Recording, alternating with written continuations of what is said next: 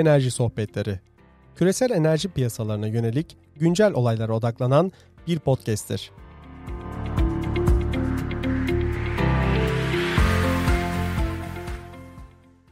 Herkese merhabalar. yirmi Haziran Pazar gününden daha sizlerle birlikteyiz. Enerji sohbetlerinde bu haftada önemli gelişmeleri sizler için yine yorumluyor ve özetliyor olacağız diyeyim. Barış abi her zaman olduğu gibi aşına oldun, gördük, tweetini gördüm diyeyim. Zaten podcast'te bahsetmiştik. Her şey yolunda mı? Öncelikle onu sorayım. Sonrasında haberlerimize geçelim. Evet, benim iki tane zaten aşı kartım var. Uluslararası olarak da olduğum için Afrika kırsalı vesaire diye aşımı da oldum. İnşallah herkes de aşı olur. Çünkü bu dördüncü dalga uyarıları dikkat etmemiz gerekiyor. Bir gözümüz orada. İngiltere'deki bu delta varyantı, Hindistan üzerinden gelecek varyantlar ve e, özellikle Biontech'in bunlara karşı koruduğuna dair e, söylemler var. Ben kendi enerji senaryolarımda bu dördüncü dalga ve e, deltaları e, gündemime alıyorum. O yüzden kendim bizzat önceden, önden aşı oluyorum bu riski gördüğüm için. Anladım. Ben de aynı şekilde abi. Yani pazartesi, hatta geçtiğimiz hafta pazartesi günü ilk aşıyı vurulduk. Bir sonrakinde Temmuz sonu gibi duruyor. Temmuz sonunda da ikinciyi vurulacağız bakalım. En azından e, yüzde doksan beş oranında Biontech tarafında oldum ben de. Korumacılığı olduğu düşünülüyor diyelim. E, bu hafta enerji e, ekosistemi, enerji e, Türkiye'de ve dünyadaki haberlere bakacak olursak benim paylaşmak istediğim üç tane haberim var abi. Senin için de uygunsa ben onlara hızlıca gireyim. Şöyle, ilk haberimiz aslında bu enerji verimliliği kitabıyla alakalı bir sponsorluk haberi. Sanko Enerji sürdürülebilir sanayi için enerji verimliliği adlı bir rehber yayınlıyorlar. Bu rehberini Sanko Enerji burada sponsorluğunu üstleniyorlar. Ee, ben detaylara baktığım zaman bu kitabı nasıl edinirim dediğim zaman çok bir bilgi bulamadım. Belki daha fiziksel olarak basılacak ama ben bir P D F bekliyordum belki. Bilmiyorum abi, senin bilgin varsa senden dinleyebilirim çok kısa. Bunu nasıl elde edebiliriz hem bizler hem dinleyicilerimiz? Yok değil mi?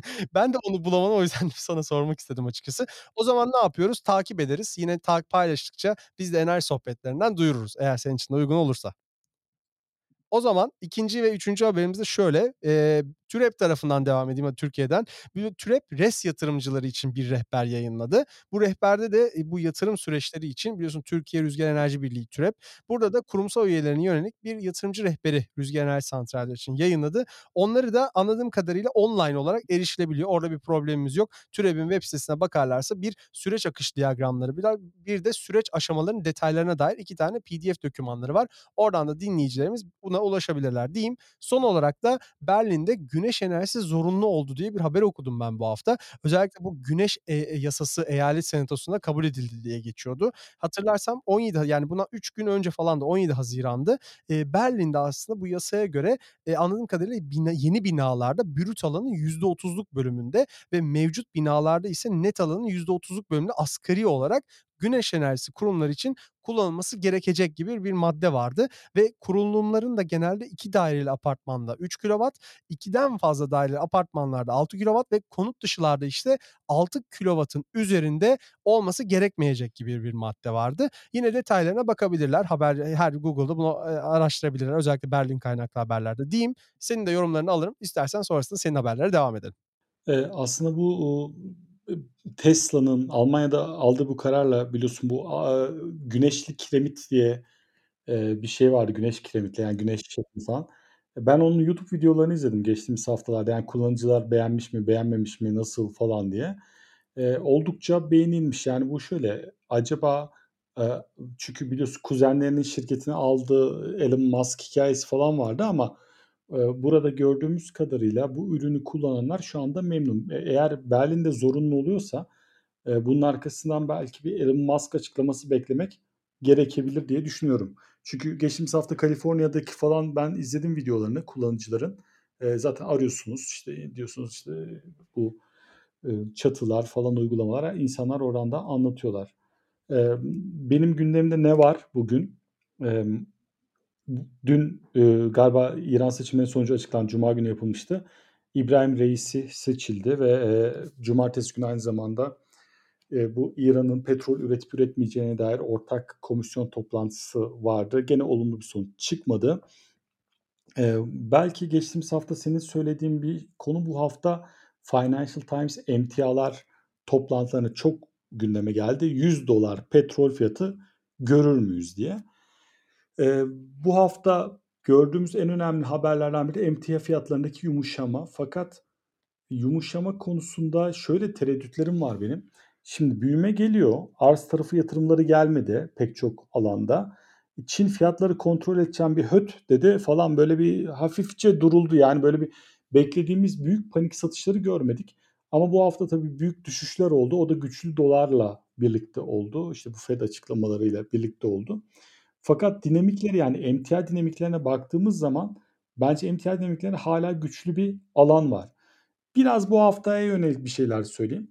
Şimdi bu hafta benim beklediğim ne var? Dallas Fed enerji anketi var. Bu hafta açıklanacak. Bu çok önemli. Neden? Ee, aslında Enes El Hacı, bu ben diyorum petrol sektörünün Ahmet Çakar'ı e, güzel bir grafik paylaşmış. O da şuydu. Petrol fiyatları ve Teksas'taki e, sondaj kule, yani petrol sondaj kule rakamları arasında e, fiyatlar konusunda o bir daire çizdiğini iddia ediyor. Yani fiyatlar yükseldikçe işte sondaj kule sayıları artıyor. Artmamış. Yani şehir üreticileri hala daha uzun vadeli fiyatları görmeden hareket etmiyorlar. Bunun basit bir sebebi olabilir. Bunlar iki taraflı, üç taraflı hedge yapıyorlardı. Bilmeyenler için söyleyelim. Bu e, masrafsız hedge'ler dediğimiz bazı hedge'ler yapıyorlardı. Yakın vadedeki fiyatlar, gene Art Berman'ın güzel grafiklerinden baktığımız zaman, yakın vadede petrol fiyatları yukarı doğru gitmesine rağmen uzun vadede o eğri yukarı gitmiyor. Yani hala çok fazla kapasite olduğu iddia ediliyor. Bu haftaki tartışma ne? O kadar kapasite gelmeyebilir. E, en son Bloomberg bugün e, çakmış çiviyi, demiş ki e, gelse gelse beş milyon varil bölü gün OPEC Plus'tan gelir demiş. Yani gelebilecek üst düzey kapasite diye. Bu bilmediğimiz bir alan. E, bu arada petrol sektöründe e, bu emtia fiyatlarını, petrol fiyatlarını destekleyen bir diğer noktada aslında yeşil politikalar. Yani e, Biden yönetiminin işte sondajı yasaklaması, işte bankaların kredi vermemesi, ki rakam şöyle, yani yıllık dört yüz milyar dolar yatırım yapılan bir sektörden yıllık yüz milyar dolar yatırım yapılan bir sektöre dönüştü. Bu şöyle korkutucu. E, yani iyi tarafı da olabilir, kötü tarafı da olabilir. Ki bu hafta e, benden bir üniversite öğrencileri sunum istediğinde yaklaşan petrol krizi diye bir sunum yapmayı teklif ettim. E, çocuklardan hala ses gelmedi ama belki akıllarına yatmamıştır, ne diyeyim yani. Ama bir bence petrol krizine yakın bir noktaya e, uzak değiliz, çünkü yatırım gelmedi. Bunun Financial Times'taki özetlerde çok ilginç bir kısmı var. Ben bunları kendi e-akımda da yayınlayacağım ama... E, her yıl eklenen rezerv, işte on beş yıllık ek rezerv eklenirken şimdi on yıllık ek rezerv ekleniyor. Yani rezervleri hızla tüketiyoruz. Herkes iki bin otuzda petrol bitecek diye yatırım yapmadığı ortamda, tamam ne güzel petrolün sonu geldi, fiyatlar arttı, herkes toplu taşımaya bindi gibi düşünülüyorsa bu çok yanlış. Tarım sektörü mesela çok ciddi zarar görür. Yoksul kesimler çok ciddi zarar görür. Sürdürülebilir bir geçişin olması gerektiği önemli. Şimdi bu hafta A B D Başkanı işte herkesle görüştü, geri dönüyor. Ve çok ilginç görüşmeler yaptı Putin'le. Putin'e dedi ki Colonial Pipeline vardı biliyorsunuz geçtiğimiz günlerde. Tekrar hatırlatalım. Colonial Pipeline'ın, yani Colonial boru hattının iki buçuk milyon varil ürün taşıyordu Teksas'tan New York'a diyelim, yani öyle kafada kalsın. O kadar değil de. Onun Windows tarafında diyelim rehin yazılımla rehin alınmıştı. SCADA tarafı değil de alınmıştı ve sistemi kapatmışlardı. Putin'e Biden, ya işte senin petrol sahalarında böyle bir saldırı olsa ne hissedersin demiş. E, bu da şunu gösteriyor. Amerikan istihbaratı bunu Rusların yaptığını net. Çünkü masaya getirdiği zaman birbirlerine belge verirler. Biz bilmeyiz ama Biden bunu söylediğini söyledi. Şimdi A B D Başkanı geri dönünce çok daha önemli bir konu var. Bu önemli konu da hani e, işte Amerika çok büyük bir altyapı yatırımı yapıyor işte. iki virgül üç trilyon dolarlar dediğimiz paketin kongredeki tartışmaları başlıyor. Ve iyimser değiliz. Niye iyimser değiliz burada? Şimdi altyapı yatırımından enerji tarafını çıkarmak istiyorlar ki bunun geçtiğimiz hafta söylemiştim. E, temiz enerji standartlarıydı. Bunun asıl e, çekirdeği, gövdesi buydu. E, anladığımız kadarıyla o temiz enerji standartları geçemeyecek. E, biraz da şöyle bir yanlış yapılıyor. Amerikan politikasını ben sanki çok iyi biliyorum değil de Amerikan enerji politikası ile ilgili ders verdiğim için söyleyebilirim. Bunu Türkiye'de çok daha iyi bilenler var. Mesela yanılmıyorsam Mert Hoca var. Mert Hoca bununla ilgili makaleleri falan da var. Amerikan enerji politikasındaki sorunlardan bir tanesi şu.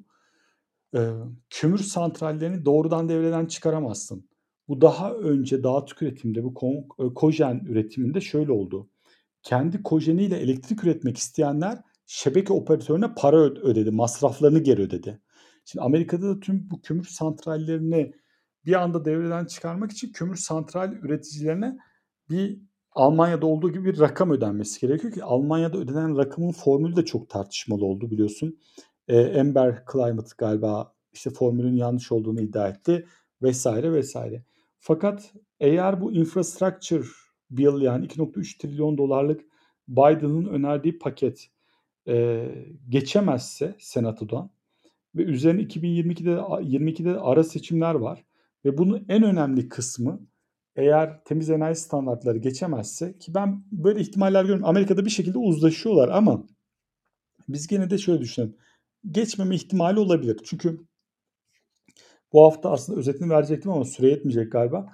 Ee, Geopolitical Alpha kitabından da politikacıların tüm dünyada, tüm dünya politikacıların son ana kadar manevra alanını genişletmek için sert söylemlerle yumuşak müzakereler dediğimiz bir yöntem izliyorlar.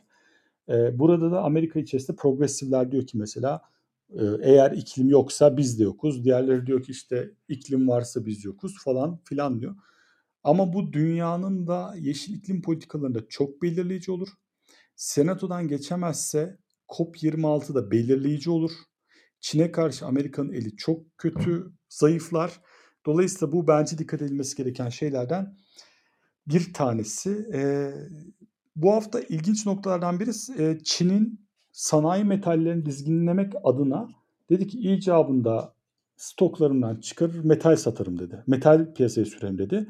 Ben bilmiyordum, bunu ilk defa öğrendim. Ulusal Gıda ve Stratejik Rezervler Yönetimi'nin e, tahmini olarak beş yüz bin ton bakır, bir buçuk milyon ton alüminyum ve yedi yüz bin ton çinko rezervi varmış.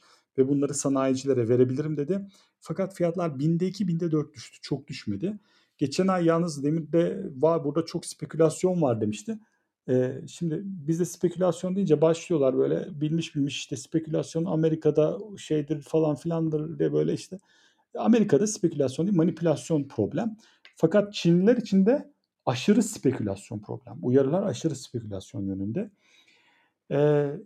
Belki burada bu yüz dolar konusunu biraz açmak gerekiyor. Vitol, Glencore, Traficar ve Goldman Sachs salı günü yüz dolar böyle varil petrol uzak olmadığını söylediler. Ve bu uzak olmayan petrol varilde e, ilginç bir şekilde e, arkasından gelen veriler de şunu gösteriyor. dört beş milyon varil bölü gün aslında rezerv ek kapasite var. Ve Merkür'e göre yıl sonunda yüz milyon varil bölü gün talep görebiliriz. Yani yüz milyon varil bölü gün talep görmek ne demek? Eski seviyeye dönmek kimse beklemiyor. iki bin yirmi iki diyor ama yani talep yüz milyon olunca çok büyük ihtimalle kapasite kalmamış olacak. Ve anladığımız kadarıyla e, burada e, yeşil yatırımlara harcanan rakam bu Jeff Curry'nin Goldman Sachs'ten söylediği bir rakam. Yeşil yatırımlar için harcanan her iki trilyon dolar iki yüz bin varil bölü gün petrol üretimini azaltıyor. Şimdi bu rakama göre dünyada herhalde bir yüz bayağı bir para harcanması gerekiyor. Nereden baksan e, bin trilyon dolar gibi bir rakam oluyor ki tüm petrol talebi e, endişelensin. Bu arada bilmeyenler için Merkür'ü bilenler, Merkür'e de yüz milyon varil bölü gün talep bekliyor. E, Merkür'e biliyorsun otuz altı milyon dolara Türkiye'den galiba Tekirdağ civarından bakır satın almıştı. Boyanmış parke taşları çıkmıştı Mart ayında. E, Türkiye'den de böyle bir haber Mart ayında okumuştuk. Şimdi İngiltere Norveç ile yedi yüz yirmi kilometrelik su altı kablosunu devreye aldı. Bu bir virgül dört gigawattlık bir şey. iki milyar euroya mal oldu. Yani kilometresi bir virgül dört milyon avro. E, ve İngiltere'nin en çok önem verdiği bu temiz enerjide interkonektörler Danimarka ile Viking hattı yapılacak. Şimdi o da bir virgül dört gigawatt. O da iki bin yirmi üçte devreye girecek. Toplamda on sekiz gigawatt interkonektör yapmayı planlıyor İngiltere. Şimdi bu ay testleri başlayacak bu North Sea Link'in. E, düşük voltajda sonra yüksek voltaja çıkacak. Ama dünyada da böyle Singapur, Avustralya, İzlanda, İngiltere birçok sualtı kablosu örneği var. Çünkü bu yenilenebilir daha fazla entegre etmek için bu konular önemli. Bence süremi de çok aşmadan son bir haber söyleyeyim. Biliyorsunuz Çin'de bu hafta bir radyasyon konusuyla alakalı bir haber patladı. Bu e, Taishan diyelim, Taishan, Taishan dediğimiz nükleer santralinde. Hikaye kısaca şu, bunun yüzde yetmişi Çinlilerde, yüzde otuzu E D F'te, Electricité France'da.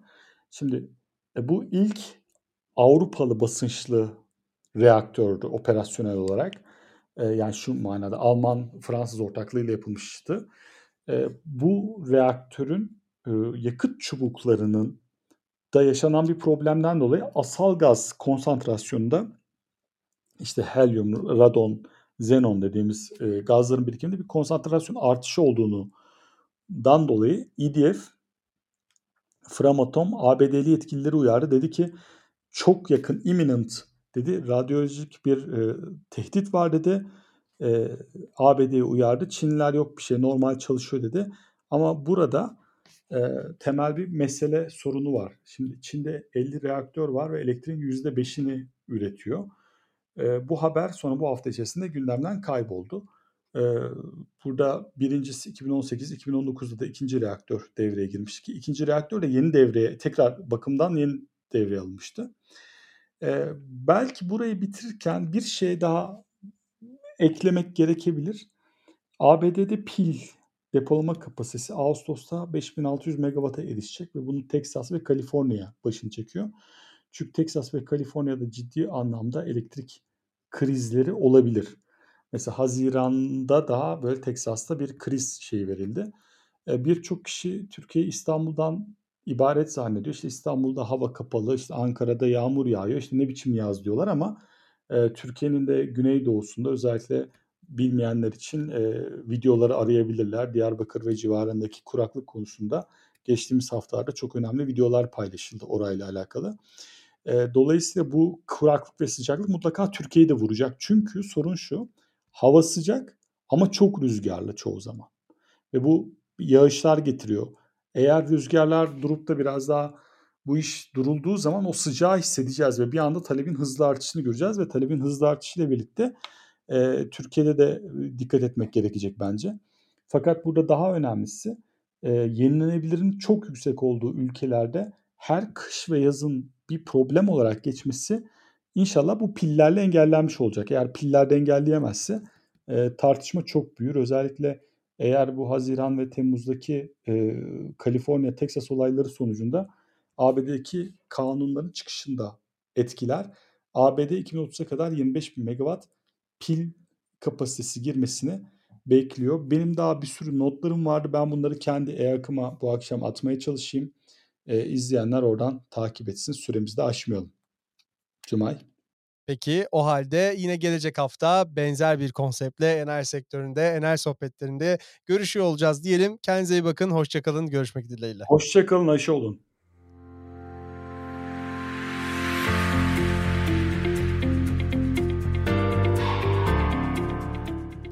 Dinlediğiniz için teşekkür ederiz. Enerji sohbetlerini Anchor, Spotify, Apple ve Google platformlarından takip edebilir, bizlerle iletişime geçebilirsiniz. Bir sonraki bölümde görüşmek dileğiyle. Hoşça kalın.